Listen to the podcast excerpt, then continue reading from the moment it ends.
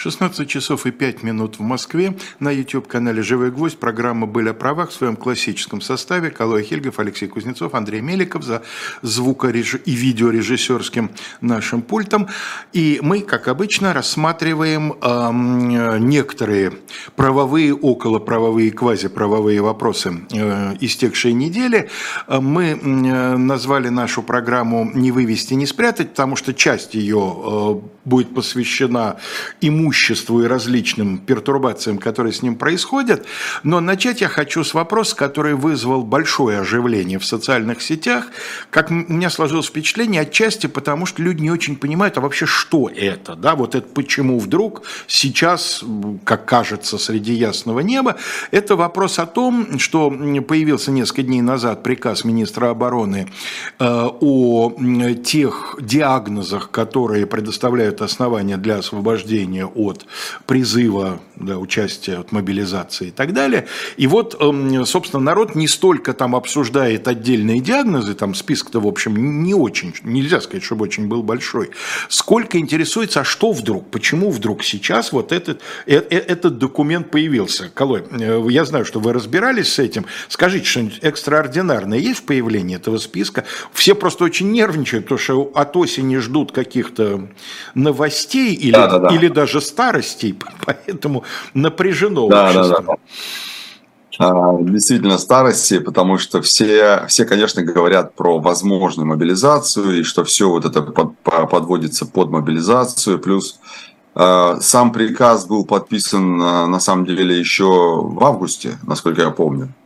Там был подписан, по-моему, 7 августа еще этот приказ. Я имею в виду приказ mm-hmm. о перечне заболеваний, которые подлежат этому самому. Но зарегистрирован он был действительно, а, если не ошибаюсь, вчера, 13 а, сентября. И, соответственно, появился он тоже вчера. А, приказ номер 506. Так вот, э, понимаю, почему люди э, переживают, что, что он появился именно сейчас, хотя подписан был в августе, да, и зарегистрирован был только сейчас. Но э, тут можно, Алексей, тут можно говорить и предполагать много всяких историй. Я думаю, что сейчас у нас в понедельник выходят еще, по-моему, депутаты из отпуска. И там, да, там начнется вот эта история с уголовной ответственностью за уклонение от мобилизации, которая а, была инициирована еще в начале августа, да. А, и, в принципе, э, как говорится, все готово. Да, но а, и Я даже объявлять думаю... ее не надо, поскольку, собственно, предыдущий приказ не был, как мы знаем, остановлен. Да? Его действие формально продолжается. Поэтому. Можно, можно просто объявить э, донабор. Да, некий донабор до мобилизацию. Вторую фазу. Да, вторую фазу. В связи с успешным да. завершением первой, я думаю, формулировка будет такая, да, объявляется да, вторая. Да, как цинично это не звучало. Ужасно да. совершенно. На самом деле, если вдуматься, звучит это, конечно, ужасно. Да, ну, опять же, э, время появления каждый может объяснить для себя сам, потому что здесь нет э, какого-то одного критерия, по которому можно было бы объяснить, почему появилось только сейчас и именно сейчас. Но те заболевания, которые там есть, они дают определенную картину.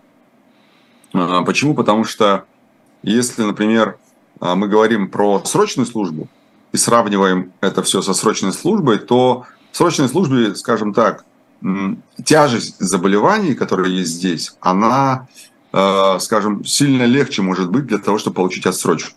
Здесь же, э, скажем так, освобождение от возможной службы эм, по контракту.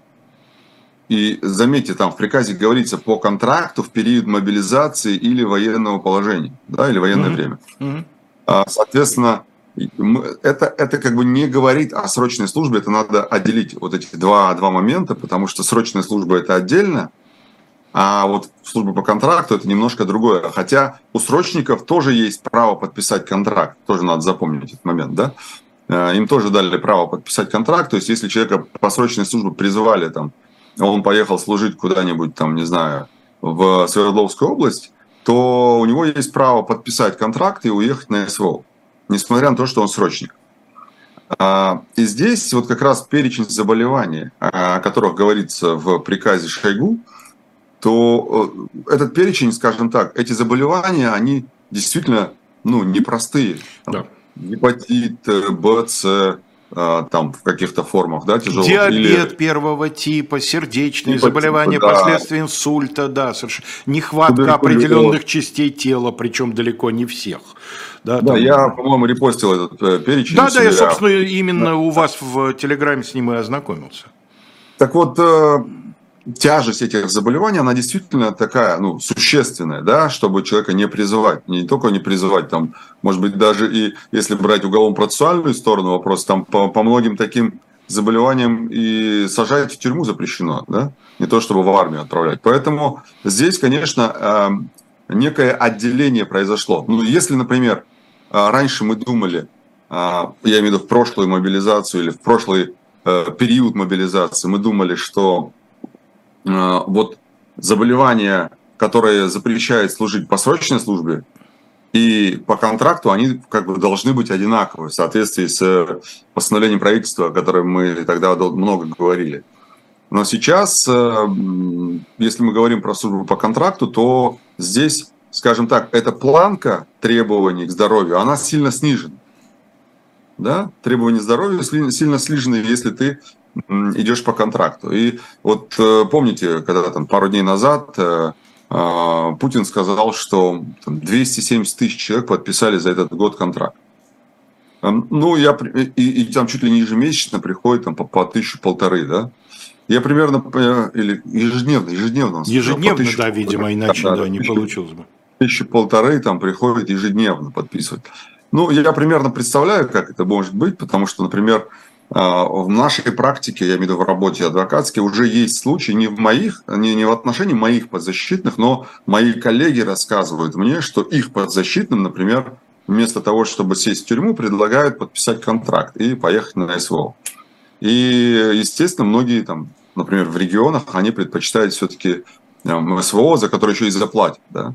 Но таким образом я допускаю, что может, может быть подписали и 270 тысяч человек. Допускаю. Но, тем не менее, а, если вдруг сейчас, вот завтра объявят мобилизацию, если вдруг объявят мобилизацию, то мы с вами понимаем, что, а, скорее всего, Министерство обороны будет исходить из этих критериев, которые указаны в этом перечне заболеваний. Ну, то есть, и... этот перечень наглядно показывает, что э, сегодня для Министерства обороны гораздо важнее единица, служащая по контракту, чем единица, э, призванная по призыву. Да? За этой единицей гораздо больше охоты и убираются лишние препятствия для того, чтобы эта единица могла отправиться э, служить. Все препятствия убраны, да, они, они убраны на законодательном уровне. А, если вы находитесь под следствием, раньше нельзя было заключать контракт. Если осужден, нельзя было заключать контракт. Если ты срочник, нельзя было заключать контракт и так далее. Сейчас контракт практически может заключить любой человек, у которого нет вот этих заболеваний, которые указаны в перечне. Любой практически. И даже по возрасту, я думаю, ограничений там, а, ну, если нет там, конечно, за 60, может быть, еще нет. А вот э, там до 50-60 лет легко, если человек добровольно сам пришел и сказал, у меня нет никаких таких вот заболеваний, я готов подписать контракт, у него будет такая возможность.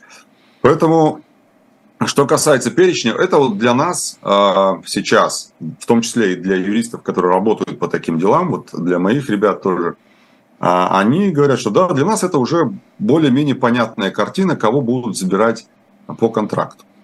Да? И более того, а, это, этот перечень, он, я не говорю, что он станет критерием или что он является критерием, в том числе и отбора, если вдруг объявят мобилизацию, но он может стать на практике таковым. То есть, да, у нас есть там а, постановление правительства, там четко сказаны категории и так далее, но э, поверьте мне, вот практика, мы же там прошлый период мобилизации, мы помним, а, как это все происходило. А, практика совершенно по-другому выглядит, нежели чем написано на бумаге. Ну вот как раз у нас есть вопрос от пользовательницы Майи Майи. Если в военном билете написано «негоден в мирное время», есть ли вероятность, что могут призвать? Ведь были же случаи, когда людей мобилизовывали с заболеваниями. Как раз вот о практике, да? Ну, надо смотреть еще на его так называемый бэкграунд, то есть имеет ли он так называемый военный опыт, где-то угу. участвовал ли он в боевых действиях, либо он проходил службу и так далее. И исходя из этого, плюс, естественно, будет военно-врачебная комиссия, которая оценит, действительно ли он годен или нет – и тогда уже будет приниматься решение. Ну, то есть наличие заболеваний, если они не из вот этого списка Шойгу, условно его так назовем, я так понимаю, сейчас ничего не гарантирует. А у человека да. может быть близорукость достаточно сильная, но недостаточно сильная для того уровня, который задан, э, достаточно высокий уровень. 0,09 остроты, там что-то такое. Да, это достаточно. Человек, в общем, без очков мало что видит при, при таком зрении, насколько я понимаю понимаю. Но, тем не менее, вот. Э, так что, видите, действительно... В, ну, в плоскостопие каждом... точно не спасет. Нет, плоск... это, вот этот анекдот про то, что ничто так э, не стоит так дешево и не ценится так дорого, как плоскостопие в военное время, он уже не работает, потому что для... А хотя для призыва на э, срочную службу, службу, да, определенные степени плоскостопия по-прежнему, насколько я могу судить, являются основанием для предоставления отсрочки по медицинским показаниям. Итак, э, что Алексей, у нас... Мы с вами, да. мы с вами, мы с вами э, халтурили две недели да. практически. Да. Да. И у нас за две недели на самом деле накопилось много всего интересного, потому что мы последний раз были в эфире, насколько я помню, в конце августа. То ли там, да, ну где-то вот до 20, 25, по-моему, августа, до, до этой недели. Я помню, потому что я 25 улетел, точно помню. Так вот, а, а накопилось много всего. Я думаю, что все-таки наши зрители наверняка следят за новостями относительно новшеств, которые вступают в силу в э, сентябре, но тем не менее я бы все-таки коротко прошелся для того, чтобы... Давайте, а я попрошу тех, кто нас смотрит, пожалуйста, помогайте нам вашими вопросами. Я внимательно слежу за чатом YouTube, поэтому если что, мы что-то обойдем своим вниманием из недавнего, напомните нам, пожалуйста, э, будем да, вам да, признательны. Очень важное изменение есть, например, что с 1 сентября а, в школах будут заниматься так называемым трудовым воспитанием учеников. Это некое, да, когда учеников будут, а, скажем так, мотивировать к какому-то труду. А, при этом важно понимать, что разрешение родителей для этого не требуется. Да? Например, для уборки в классе или там, работы в библиотеке или дежурства по школе это а, будет уже происходить а, по инициативе самой школы. Я помню, что мы, когда учились э, в школе, у нас это было, было ну, считалось в порядке вещей. То есть не было никакого, никакого противодействия этому. И мы даже иногда, я помню, даже радовались, когда мы дежурили по школе. Были такие повязочки, если помните, дежурный и так далее. Ну, конечно, и мы радовались, тем более, что поскольку я старше, на меня этого падало, наверное, даже, может быть, и больше. Но я хочу сказать, что в нашей с вами детстве не было безумного совершенно количества различного рода инструкций, санпинов, ограничений и всего прочего, потому что мне, честно говоря, трудно себе представить, как сейчас будет происходить привлечение вот к этому трудовому воспитанию, если не нарушать существующие санпины, которые, например, э, настаивают на том, чтобы уборка в учебных помещениях производилась влажная и с применением определенных химикалий, а с этими химикалиями школьникам контактировать нельзя. Угу. Вот, интересно. Да. Хотя я помню, мы мыли полы. Мы мыли полы, да, и этот самый хлорамин э, капали в ведро, если были тщательные, так сказать, эти самые. Но тогда на это то ли не обращали внимания, то ли просто, я не знаю, за 2000-е годы вот этого количества, которые... Слушайте, мы и в театр ходили с классным руководителем, не принося от каждого э, родителя заявление, что он там разрешает ребенка повести в театр, да, что да, он да, его да, заберет у театра или разрешает ему самостоятельно следовать. Сейчас же, чтобы в театр выйти со своим классом, там бумаг нужно, как на средних размерах уголовное дело накопить. Так что много да, чего не да, было. Согласен. Много да, чего согласен. не было. Что касается социальной составляющей, здесь есть э, важный момент, что опекуны детей-инвалидов смогут э, э, раз в год ну, то есть они могут, смогут накапливать в течение года до 24 дней подряд и использовать их, то есть не подряд накапливать их в течение 24, э, в течение года, эти 24 года, и подряд 24 дня этих использовать. А, они получают, условно говоря, если математикой посчитать, они получают 4 таких выходных в месяц, А, Это дополнительные раньше... выходные, которые им положены в связи с тем, что вот они ухаживают за детьми. Да, да, да. Раньше их можно было использовать только в течение этого же месяца, да? Угу. А сейчас можно в течение года подряд использовать 24 дня. Мне кажется, это очень справедливо и правильно, когда у родителя детей-инвалидов или опекунов детей-инвалидов может быть такая возможность, что дополнительные три недели а, получить отпуск для ухаживания за детьми. Это правильно, и мне кажется, такие, такие инициативы, наоборот, надо одобрять и поддерживать. А, что касается финансов, у нас тут, э, с, ну это еще не вступило в силу, а вступает в силу 30 э, сентября, перестают действовать ограничения на переводы средств за рубеж, хотя я не знаю, кто там у нас может переводить и куда. Например, э, куда-то переводить дальние зарубежья точно мы не можем. Если мы можем переводить, то только куда-то там в ближайшие страны, так называемые дружественные страны. А, что еще из важного? Из важного, а вот такси. Такси у нас э, теперь могут быть самозанятые, то есть для этого не обязательно регистрировать ИП или ООО, да, а они могут быть э, уже самозанятыми, они смогут получать соответствующую лицензию, но не смогут передавать свой автомобиль третьим лицам для, соответственно, осуществления этой же деятельности. А, кроме того, у водителей такси Э, будут 12 э, часов за смену, он больше работать нельзя, и 40 часов в неделю э, будет вся его работа. То есть, условно говоря, ну вот получается... Ну, под трудовой часов. кодекс подгоняют вот эти нормативы да, рабочего времени. Да. Угу. Вот нам... Но смена может быть не больше 12 часов. Нам интересно, как это будут контролировать. Ну, в, на, в Европе достаточно давно вот на машинах такси, на автобусах и так далее, там существуют специальные приборы, которые просто-напросто даже физически не позволяют использовать автомобиль более вот этого времени смены подряд, блокираторы. Здесь что-то похожее есть, э, Алексей. Здесь есть, во-первых, э, э, какая-то система контроля у непосредственно таксопарков. Я точно знаю, поскольку мы с ними во взаимоотношениях постоянно. А, и эта система контроля, она как раз э, формирует отчеты для надзирающих органов.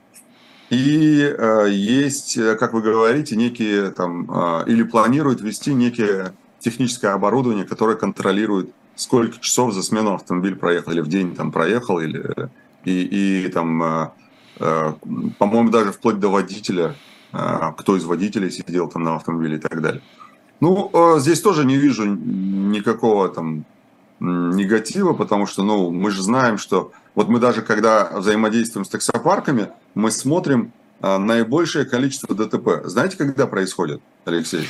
В смысле, в какое время суток или на каком да, вре- да, времени? В какое время суток, да. Наибольшее количество ДТП я бы предположил, что под утро.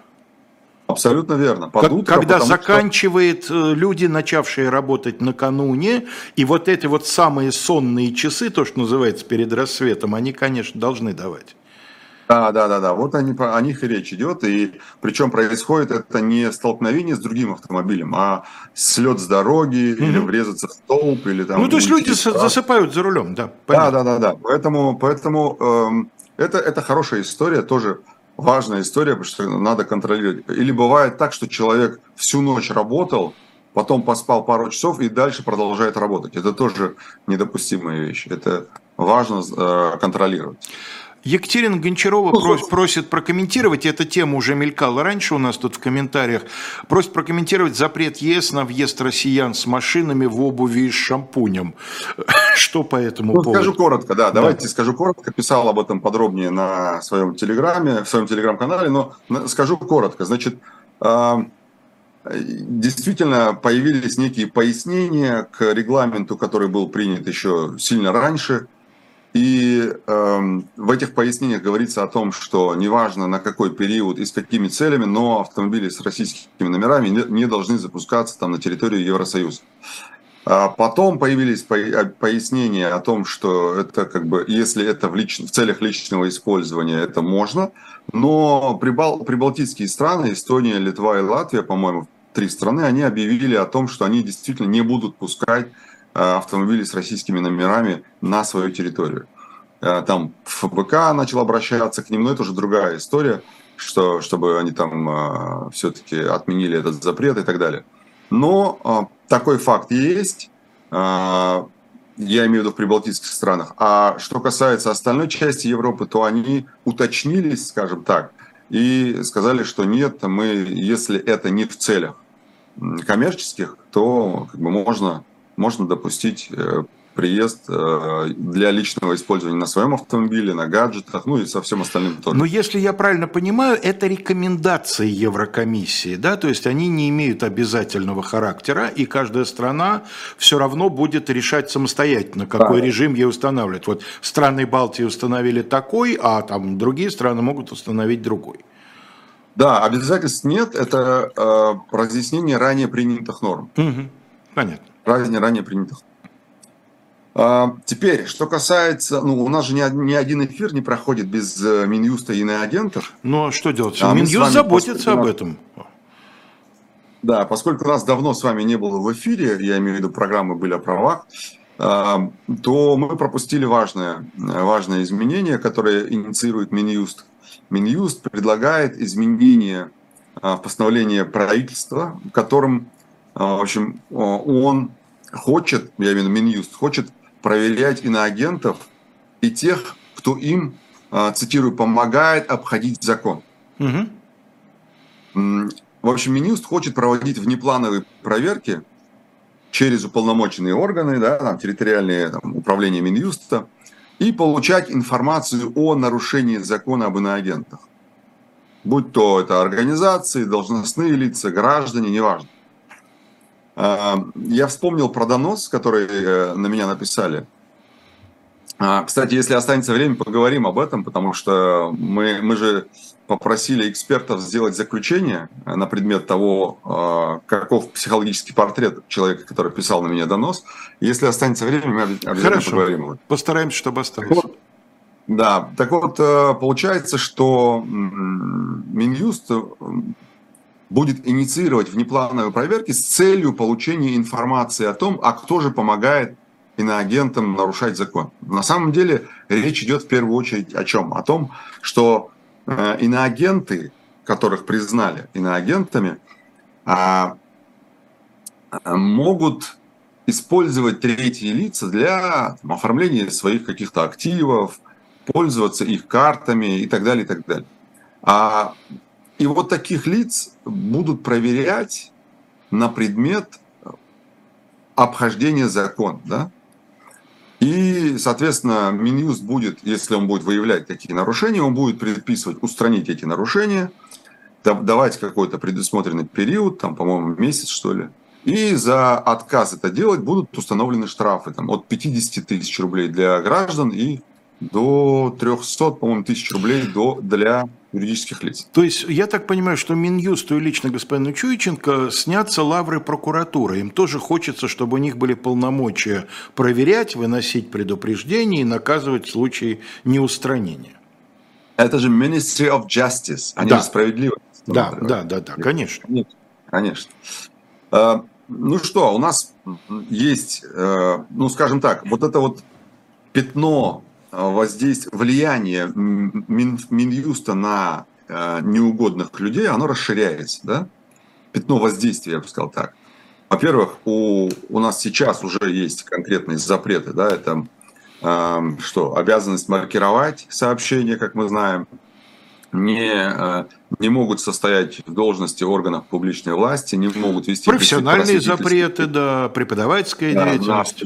Несовершеннолетних, да, Значит, там куча отчетов, насколько я помню, в месяц до 12 отчетов нужно направлять. Или, а, в квартал, в квартал, извините. А, не могу, а, они не могут участвовать в госзакупках и все остальное. А, но это на самом деле формальные такие, да, юридически установленные и идентифицированные ограничения. Но есть же еще и не прописанные в законе. Да? То есть то, что мы ощущаем на себе каждый день. Вот если тебя признали иноагентом, и ты звонишь своему старому другу, он может не взять трубку, потому что ты иноагент, а он не хочет с тобой связываться, не говоря уже о взаимоотношениях с ним, да? Ну да. Никто не хочет вести бизнес иноагентом, никто не хочет э, быть в тесном контакте с ним. Э, многие там те же ну, я думаю, что, Алексей, у нас с вами-то есть много друзей иноагентов или знакомых Да, и список их расширяется с каждой неделей да, практически. Которые нам расскажут, что, например, многие должностные или чиновники, должностные лица или чиновники, которые раньше с ними общались, сейчас почему-то вот не хотят общаться, да. Ну и так далее, и так далее. Много есть ограничений, поэтому, конечно, для иноагентов сейчас э, это пятно влияния, оно, воздействие, оно расширяется уже на, скажем так, близких иноагентов, да, то есть лиц, которые так или иначе могут, как а, говорит Минюст, помогать им обходить закон. И мне тут спросили, а вот вы, адвокаты, вы же рассказываете, как, как, э, что можно делать иноагентам, а что нельзя. Вот или там вы идете в суд с ними, там, а, судиться с какими-то там минюстами и так далее. А вы не являетесь лицами, помогающими? Да. А, хочется верить, что нет, но с точки зрения закона, конечно же, нет. Но, а, знаете, мы все едем по маршруту, где следующая остановка может быть и это. Поэтому э, хочется верить, что нет, мы не являемся и не будем являться таковыми лицами. И мы просто в рамках установленного федерального законодательства будем считаться, скажем так, лицами, э, оказывающими им юридическую помощь. А вот некоторый оптимизм, правда, очень осторожный, э, мы все можем черпать на сайте shop.diletant.media, если, например, приобретем оставшуюся уже в очень небольшом количестве. Я специально посмотрел, сегодня вот перед передачей 25 экземпляров осталось, а закупили мы в свое время их больше сотни.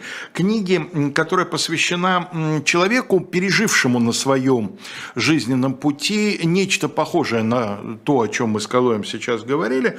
Речь идет о выдающемся американском филике Джулиусе Роберте Оппенгеймере, книга так и называется «Оппенгеймер триумф и трагедия американского Прометея. Эм, именно эта биография легла в основу сценария недавно вышедшего фильма Кристофера Нолана.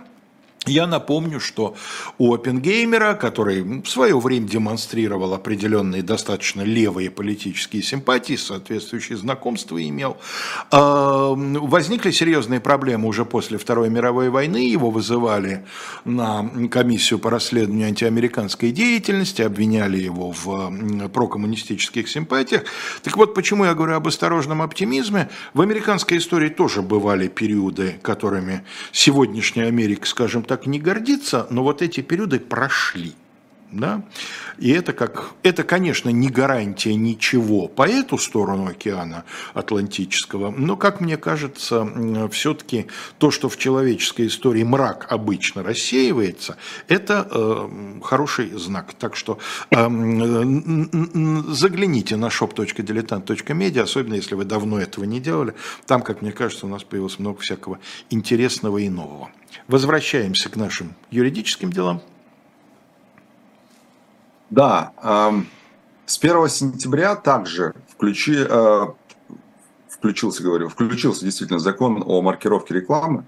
Э, у нас теперь, если помните, Алексей, в прошлом, э, ну, год назад, примерно в сентябре или начале октября, мы с вами подробнейшим образом рассказали про э, изменения в закон о рекламе, о, связанные с маркировкой рекламы. Да, да, да. Там много рекламных данных. Реклама в интернете, и... да. Да, да, да, реклама в интернете. Так вот, с 1 сентября как раз э, включилась э, эта часть закона о рекламе, и действительно э, необходимо маркировать э, рекламу, сведения о ней, э, ее размещение, э, надо передавать ее в реестр интернет-рекламы, так называемый. А, более того, все эти участники рекламной цепочки, я имею в виду заказчики, рекламодатели, агентства, распространители, блогеры, а, все они должны, в общем, регистрироваться в этом самом реестре а, и, соответственно, сделать рынок, то есть таким образом государство хочет сделать рынок рекламы прозрачным. Сами на самом, вот эти изменения, они вступили в силу с прошлого сентября, но с этого сентября они уже вступают в силу с точки зрения санкций. Да, то есть год Роскомнадзор не штрафовал компании за нарушение правил, а давали некое время на адаптацию. если помните, когда мы с вами говорили год назад об этом, переходный период действовал до марта 2023 угу. года, но в марте его продлили до сентября 2023 года. И вот сейчас они вступают в силу. Но многие до сих пор не понимают правила работы. Очень сложная структура сделана в том, как регистрировать. Хотя я сегодня проходил эту процедуру специально, чтобы понять, как это. На самом деле сделано все достаточно интуитивно понятно, но все равно долго, муторно и, скажем так, э, мне кажется, можно было бы сократить этот путь хотя бы там на одну треть точно.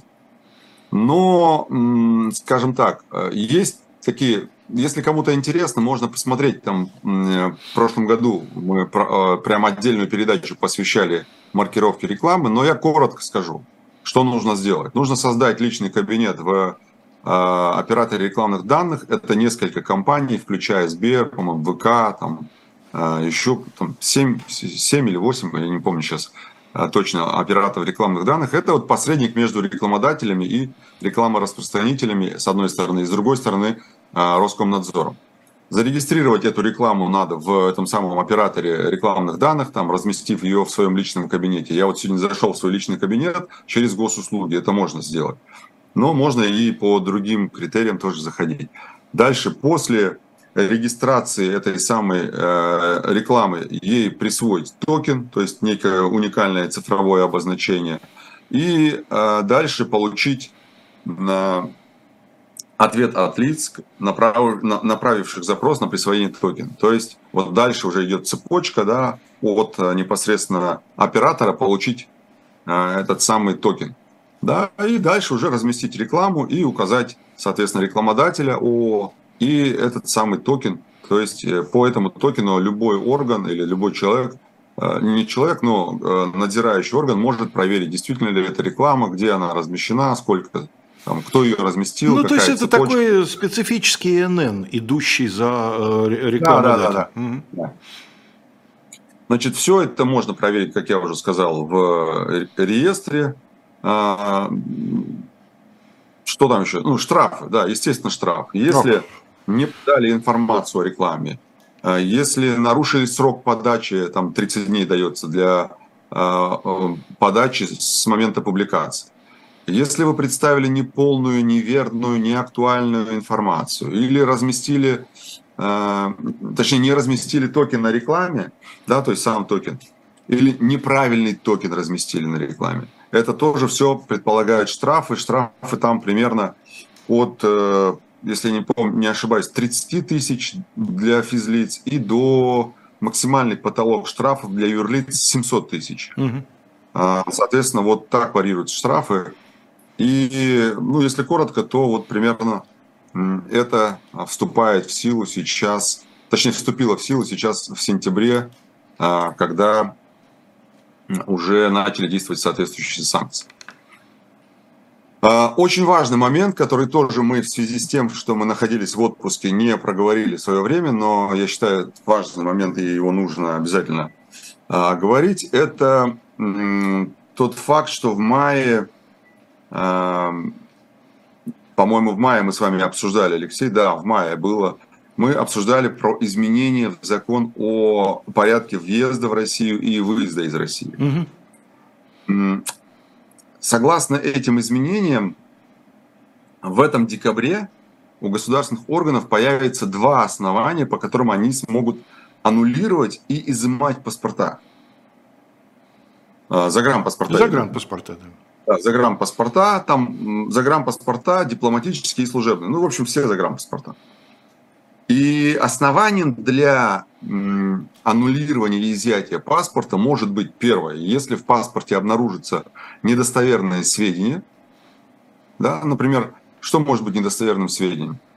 В паспорте, например, у вас одна фамилия, а в визе там с ошибкой или а, там э, в гражданском паспорте одна фамилия, э, а в загранпаспорте другая. Ну, там какое-то количество ошибок же, точнее, расхождений допускается, да, международным да, правилам? до четырех символов, но все равно э, речь идет о э, субъективной оценки в данном mm-hmm. случае. Mm-hmm. То есть не, не проговаривать этот момент. Второе, если паспорт не пригоден для дальнейшего использования, например, там закончилось место для проставления отметок, да, вот любители путешествия знают, о чем я говорю. Или там где-нибудь повреждено фото на паспорте, да. И вот эти основания теперь будут э, достаточно для того, чтобы изъять паспорт и э, сказать, что и аннулировать его. Не знаю, честно, насколько это частый кейс. Я не могу сказать, как часто встречаются такие случаи, но э, мне кажется, принятие таких э, изменений на фоне всего происходящего может давать основание думать о том, что ну, как-то государство пытается ограничить выезд э, тем, кому он считает, что не должен выехать. Ну, то есть дополнительный некий такой э, вариант. Ну, я думаю, что не... это очень какой-то такой мягкий э, вариант, когда государство действительно захочет э, прикрыть границу, я думаю, что будет что-то гораздо более действенное. Да, я понимаю, о чем вы говорите, но тем не менее, мне кажется, э, вот представим ситуацию, вот вы там отдали паспорт и нам на э, контроле на, на границе сотрудник э, погранслужбы ФСБ говорит вам, вы знаете, мы ваш паспорт аннулируем, потому что у вас тут например, там, не соответствует, согласно нашим данным, ваш паспорт не соответствует, данные ваш паспорт не соответствует тому, что есть у нас в базе. И, ну, ты можешь судиться, ты можешь там что-то там делать. Нет, ну это понятно, да, у, нас судиться. Но ты не улетишь, да. да? Самое улетишь. главное, это что, что ты не улетишь, правильно? Да. Вот. А, Теперь хотел бы немножко, у нас э, за период, пока мы с вами отдыхали, Алексей, у нас появилось очень много интересных, ну, очень много, но, по крайней мере, три точно интересных э, э, кейсов, ну, судебных решений, я имею в виду, э, которые интересны с точки зрения обывателя и с точки зрения, там, э, в том числе и интересно для меня, как, как для адвоката. Ну, один по маркетплейсу, да, насколько я понимаю? Один по маркетплейсу. Мы, мы начнем с более интересного, угу. как Верховный суд. Вы знаете, есть судебная, э, судебная, в том числе, практика такая, когда, например, человек э, под шофе сидит в машине. Даже если он сидит не за рулем, а в, у, за соседним, так сказать, на соседнем сидении пассажирском, а, сотрудники полиции, если видят, что человек пьян и устанавливают этот факт, они его привлекают за нетрезвое вождение. Ты говоришь им, нет, я не сижу, я не пью, я не сидел за рулем. Точнее, не пью, а не, я не сидел за рулем. Я, тут просто музыку машину. слушаю и греюсь, да. Да, греюсь. Нет, она заведена, значит, все и так далее. И вот такой, э, такое дело дошло до Верховного суда, а я э, не один раз говорил, что коллеги по административным делам Э, Верховного суда, она очень своеобразная, очень интересная. Дай им Бог здоровья, э, очень, скажем так, с большим энтузиазмом подходит к своей работе. Э, вот бы еще и судебные коллеги, так вообще было бы хорошо. Но, я имею в виду судебные коллеги по уголовным делам. Угу. Значит, история какая? Водитель, соответственно, обрат... точнее не водитель, а человек, которого так привлекли к ответственности, он обратился в Верховный суд, пройдя все эти инстанции, чтобы вы понимали, это не, даже не один год, а может занять и полтора, и два года до того, как ты дойдешь до Верховного суда. Так вот, Верховный суд говорит, что водителем признается лицо, управляющее каким-либо транспортным средством. И посмотрите, как Верховный суд э, толкует, э, в том числе не только нижестоящим судам, но и сотрудником ГИБДД. Он говорит, управление транспортным средством представляет собой целенаправленное воздействие на него, в результате которого транспортное средство перемещается в пространстве. Понимаете? Перемещается. То есть, не двигатель да. заведен, а оно перемещается. Это очевидно было и так, но понимаете, да, если машина заведена, в ней сидит человек, он, значит, пахнет спиртным, значит, он в нетрезвом состоянии управлял автомобилем. Такая логика у сотрудников ГИБДД. А Верховный суд говорит, ребята, это должно быть движение в пространстве. Только это... так может то, что вы сейчас процитировали, напоминает мне старую шутку, когда-то это была шутка, об определении функции зеркала заднего вида. Зеркало заднего вида служит для подачи заднего вида в глаз водителя. Вот э, вы сейчас сказали примерно то же самое. Но я очень рад, что Верховный суд хотя бы в лице одной из его коллегий, в общем, разумно указал на то, что управление автомобилем подразумевает его движение. История такая, что там Лада Веста, по-моему, где-то в Чехове подмосковном, где-то на обочине стоял автомобиль. Двигатель был заглушен. Соответственно, э, водитель Лады Весты, он, по-моему, сидел э, в алкогольном, в состоянии алкогольного опьянения, сидел в этой машине. И, соответственно, инспектор ГИБДД, значит, говорит, вот вы, значит, вы управляли автомобилем в нетрезвом состоянии. Он говорит, ну я же сижу в машине, да еще мне тут... И, в общем, ну, э, во-первых, низкий поклон водителю. Э, Который или, дошел или, до Верховного суда. Да, дошел до Верховного суда, отстоял свое право и все-таки создал такую важную судебную практику, да, потому что это случаи, их, их очень много на самом деле, таких случаев. И это хорошая судебная практика, которую там те же представители, те же юристы, которые представляют интересы таких водителей в судах, могут уже там, тыкать судам нижестоящих инстанций, говорить, смотрите, вот три инстанции сделали вот так, а Верховный отменил и сказал, что это вот так. Так что имейте в виду. А, это хороший кейс. Второй кейс, да, действительно про маркетплейсы. Алексей, вы, вы правильно сказали, это один из важных, на мой взгляд, тоже кейсов, потому что а, а, мы привыкли уже тому, что крупные корпорации, маркетплейсы, там, где мы через интернет покупаем какие-то вещи, они уже, скажем так, э, обложились со всех сторон офертами и документами, которые по сути своей связывают руки пользователям и потребителям, точнее. И э, ну, они уже начинают действовать по, по собственному желанию и усмотрению. Напомню, Здесь... что оферта – это коммерческое предложение, да. Да, да, это коммерческое предложение неограниченному кругу лиц. Так вот, э, интересно, что мужчина купил, значит, чай за 89 рублей. Вот меня тоже восхищают эти люди, которые не за деньги, а именно действительно за а, принципы идут в суд. А, потом Озон, как это часто бывает, я сам часто заказываю какие-то вещи на Озоне, особенно книги, там удобно очень. А, Озон, значит, отменяет заказ и возвращает деньги сразу. Угу. Он говорит, ну а вы как это, вы не можете так сделать, он говорит. Он говорит, слушайте, это закон о защите прав потребителей. А вы не можете в одностороннем порядке отменить договор, который мы заключили. Факт перевода денег является подтверждением того, что я заключил да. договор. Да. Да, все есть. Значит, три инстанции с ним частично соглашаются и говорят, что да, действительно, в этом есть э, э, нарушение нарушение закона о защите прав потребителя, и там есть некий пункт в этом договоре да, между Озоном и пользователем об аннулировании заказа. И этот пункт признали недействительным. А, ну, мужчина не согласился с той компенсацией, которую ему назначили. Ему назначили компенсацию 500 рублей морального вреда и 250 рублей штрафа а, с, Озона. Да? Mm-hmm. И, я напомню, товар стоил 89 рублей. Эм, но мужчина не согласился с этими выводами и пошел в Верховный суд. Верховный суд говорит, что, ребята, нет, покупатель ничего не нарушил, а Озон необоснованно отказался исполнять договор купли-продажи. И Верховный суд отменил решение всех трех инстанций, сказал, ребята, вы не досмотрели.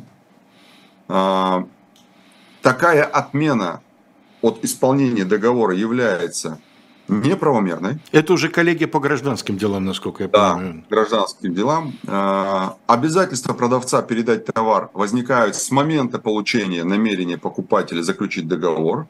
Плюс были переведены деньги, а значит, а, вы неправильно квалифицировали это как частичное нарушение.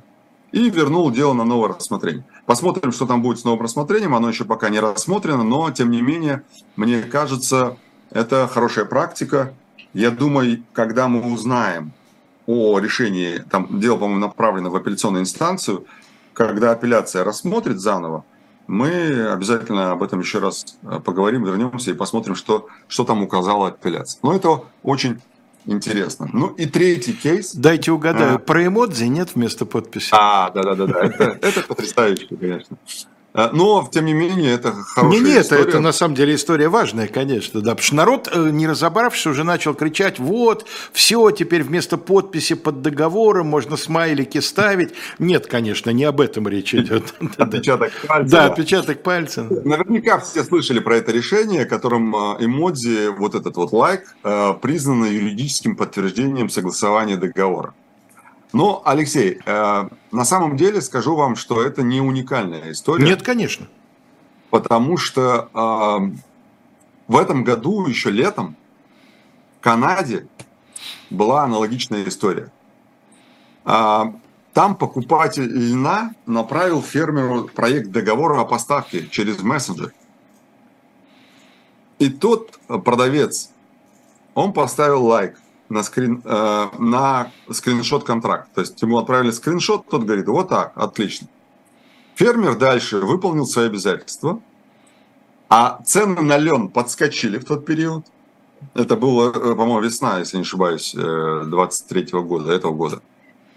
И уже в июне канадский суд э, вынес аналогичное решение, и он сказал, что эмодзи выполнил функцию подписи. И эмодзи свидетельствует о том, что договор заключен. Поэтому эм, аналогичная история случилась и у нас, э, по-моему, в, Ростов, в Ростове-на-Дону. А, вот, честно говоря, а какая логика? Почему эмодзи с большим пальцем означает, что именно что договор заключен? А может, я таким образом благодарю за то, что мне выслали э, проект договора? Дескать, спасибо, получил. Почему именно так интерпретируется вот этот э, значок? А, объясню. А, вот я читал про канадский суд. Мне, мне понравилась мысль судьи. А, суд говорит, что суду не следует пытаться остановить развитие технологий и широкое использование эмодзи. Это понятно. С этим я абсолютно согласен, да. да. Похоже, пишет суд. Вот мне нравится, вот знаете, что мне нравится в решениях э, судов в англосаксонской системе права, у них в решениях излагается суждение судьи. Не только там согласно пункту части там статьи, да, но и суждения свои судья может изложить, и может, должен, и это правильно, я считаю.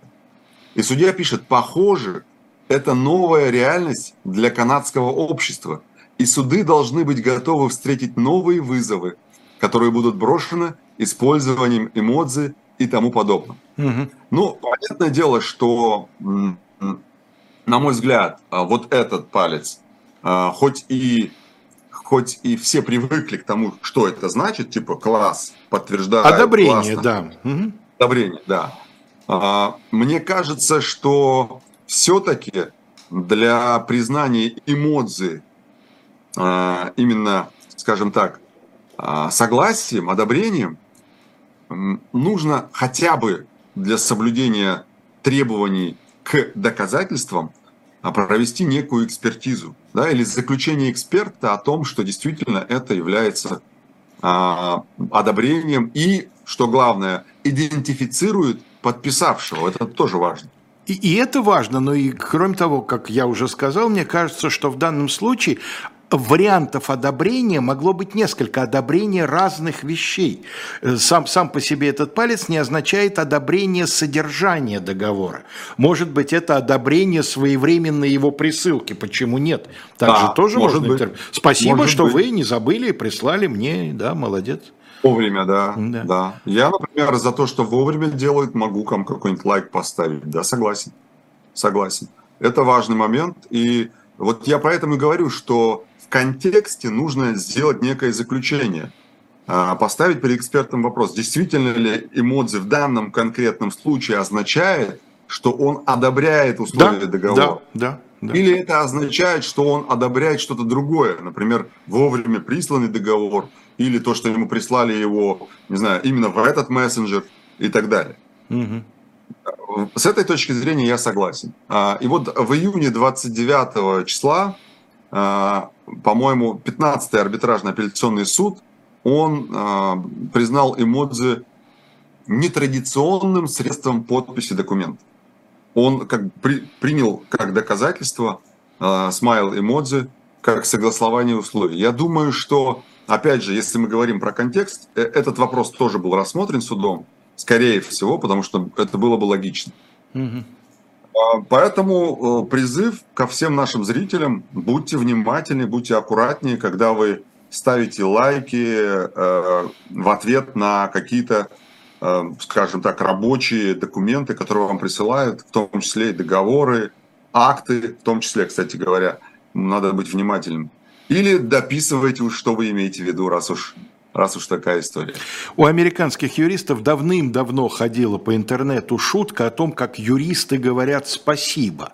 Помните, это текст примерно на полторы страницы, где со всеми да, да, оговорками, да-да, с учетом в случае, если, да, всего-навсего спасибо. Колой, вы обещали... Это не означает, да, да, да, да, да, да, да, да. Вы эм, обещали в конце о доносе рассказать. Да, но прежде я хочу буквально в двух словах сказать. Э, помните, мы с вами говорили про э, желание МВД получить доступ к сообщениям в мессенджерах? Да. Да, э, это изменение в закон об ОРД, в статью 6. И они там хотели э, ОРД под названием наблюдение изменить наблюдение, э, там было, по-моему, э,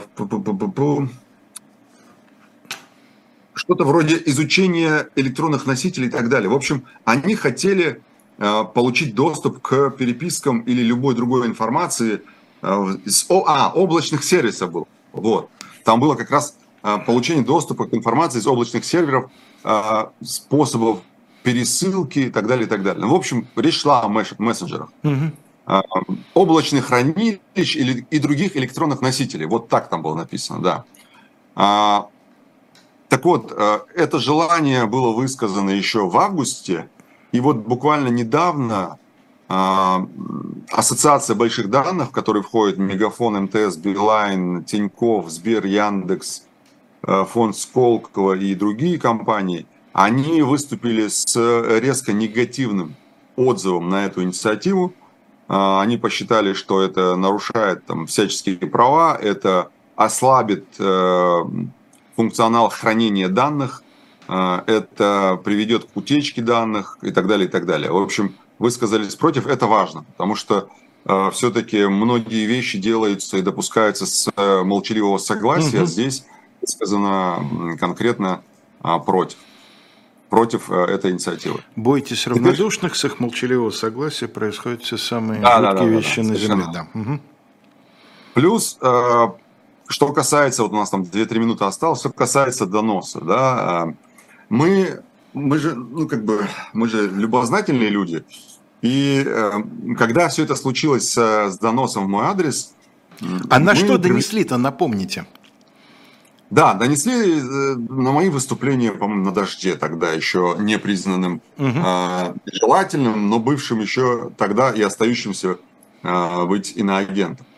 Так вот, э, тогда там вот эта вот э, нездоровая женщина, на мой взгляд, она обратилась в, по-моему, Федеральную службу безопасности с заявлением о том, что, что там, я там что-то там комментирую, и что, в общем, э, она направила в Минюст письмо о признании меня иноагентом и все остальное. И мы провели ее... ее... Реконструкцию психологического портрета, да? Что-то вроде того по ее письмам. Мы собрали все ее Понятно. письма, которые были в открытом доступе, предоставили их эксперту, и эксперт нам дал э, заключение большое. Вчера таким с большим интересом читал его, но если резюмировать, то там э, говорится о том, что это действительно человек, который э, в возрасте, да, потому что все время говорит о некой тоске по, по Советскому Союзу, о по тоске э, по тому, что было тогда – а человек, который вряд ли, вряд ли путешествовал, да, это ну, то есть небольшая информация. Ну, то есть кругозор это, определенный, да. Да, и самое главное, что а, почему-то эксперты говорят, что это мужчина. То есть они говорят, вероятность того, что это мужчина, больше, чем женщина. И что этот человек, скорее всего, страдает каким-то шизофреническим заболеванием. Слушайте, ну... Что, собственно говоря, по моему, по моему личному мнению, Вполне себе вероятно. Из э, известных мне исторических личностей, под то, что вы сейчас сказали, подходит Иммануил Кант. Э, никогда не покидал пределов родного Кенигсберга, был скорее мужчиной, чем нет. Ну и, правда, ничего, по-моему, я не припомню о том, чтобы у него была какая-то тяга к написанию доносов. Это была программа «Были о правах». Калой Хильгов, Алексей Кузнецов. В ближайшее время вслух и эхо вас ждет Нателла Болтянская. Она с вами поговорит, а если очень хорошо попросите, то, может быть, и споет. Дальше мы с Сергеем Бунтманом ждем вас в «Не так», и там дело пойдет, речь пойдет как раз об одном из прецедентных решений Верховного суда США. Знаменитое дело Роу против Уэйда, наделавшее кучу шума в американском обществе относительно законности абортов. В 19.05 в особом мнении Ольга Журавлева беседует со Станиславом Кучером. Э, после 21 в пастуховских четвергах классический состав – два иноагента, Владимир Пастухов и Алексей Венедиктов, и заканчивает сегодняшний день еще один иноагент Дмитрий Быков, Один в рубрике «Урок литературы» Владимир Набоков. А мы с вами прощаемся. Калой Хельгов до следующего четверга, а я прощаюсь аж на две недели. У меня на следующей неделе наступает очередной небольшой отпуск.